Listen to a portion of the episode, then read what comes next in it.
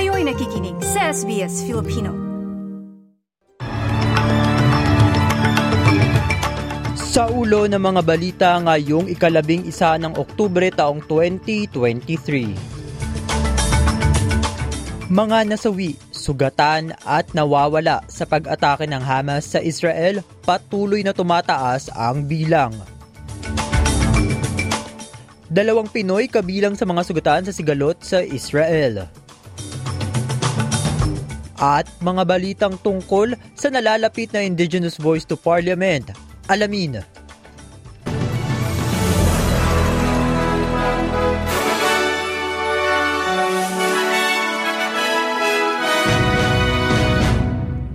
Sa detalye ng mga balita, umabot na sa mahigit isang libo at anim na raan ang mga nasawi dahil sa sigalot na nangyayari sa pagitan ng Hamas at Israel. Ayon sa Palestinian Health Authorities, nasa mahigit anim na raan ang mga nasawi sa Gaza at mahigit tatlong libo ang mga sugatan dahil sa mga pag-atake na patuloy na nangyayari.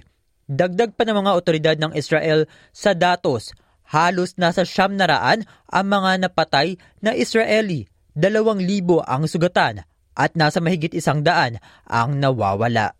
Kaugnay ng balitang iyan, nagpahatid ng pakikiramay ang federal na pamahalaan ng Australia sa pamilya ng isang babaeng tubong Sydney na nasawi sa pag-atake sa Israel kung saan ikinokonsidera sana nito ang rescue flight para sa mga citizen ng bansa.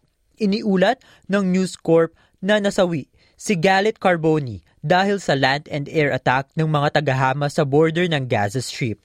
Narito ang pahayag ni Home Affairs Minister Claire O'Neill sa programang Sunrise ng 7 kaugnay ng ulat na ito. This is heartbreaking news um, this morning for the family of this particular individual, her community here in Australia, and I'm sure I speak on behalf of Jane when I just say our hearts absolutely go out to her. Uh, what has happened here is a senseless act of violence that will beget only more violence, and the Australian government condemns it in the strongest possible terms.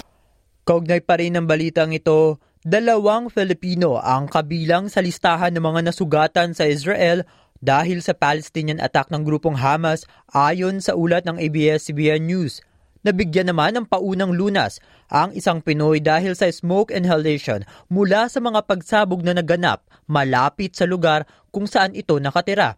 Ayon kay Consul General at Deputy at Deputy Chief of Mission Anthony Mandap.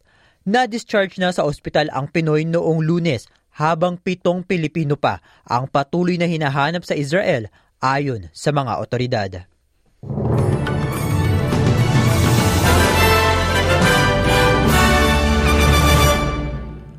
Samantala, patuloy na nananawagan si Prime Minister Anthony Albanese sa mga Australiano na suportahan ang Indigenous Voice to Parliament – Bibisita si Albanese sa Uluru at makikipagpulong at nakipagpulong na rin sa mga indigenous bago pa ang mismong araw ng pagboto sa referendum sa Sabado, October 14.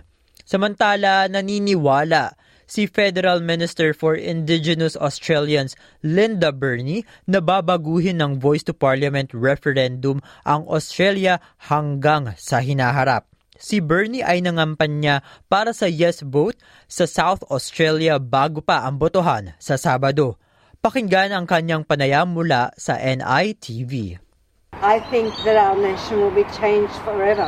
I've just come from an event where there are hundreds and hundreds of volunteers and there was a young Aboriginal woman from Adelaide and she said, we have never had so many people walk with us.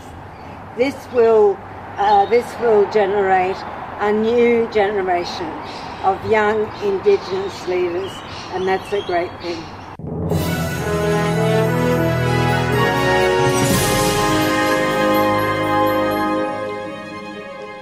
Kaugnay po ng Voice Referendum, maaari ninyong bisitahin ang SBS Voice Referendum portal www.sbs.com.au slash voice referendum para sa iba't ibang impormasyon tungkol sa Indigenous Voice at ang SBS Filipino Facebook page. Sa palitan naman po tayo ng salapi ngayong Miyerkules. Ayon sa Reserve Bank of Australia, ang isang Australian dollar ay katumbas ng 64 US cents Mula naman sa Bangko Sentral ng Pilipinas, ang isang US dollar ay katumbas ng 56.87 pesos at ang palitan ng isang Australian dollar ay 36.44 pesos. Sa lagay naman ng panahon ngayong Miyerkules, bahagyang maulap sa mga sumusunod na lugar. Perth at 22 degrees, Sydney at 24, Newcastle at 25, Cairns at 30. Makararanas naman ng maaliwalas at maaraw na Miyerkules ang mga sumusunod. Adelaide at 31, Melbourne at 25, Hobart at 21, Canberra at 24, Wollongong sa, ter- sa temperaturang 23 degrees, Brisbane at 28, at Darwin sa temperaturang 35. At iyan ang mga balita sa araw na ito. Ako po si Martin Tuanyo para sa SBS Filipino.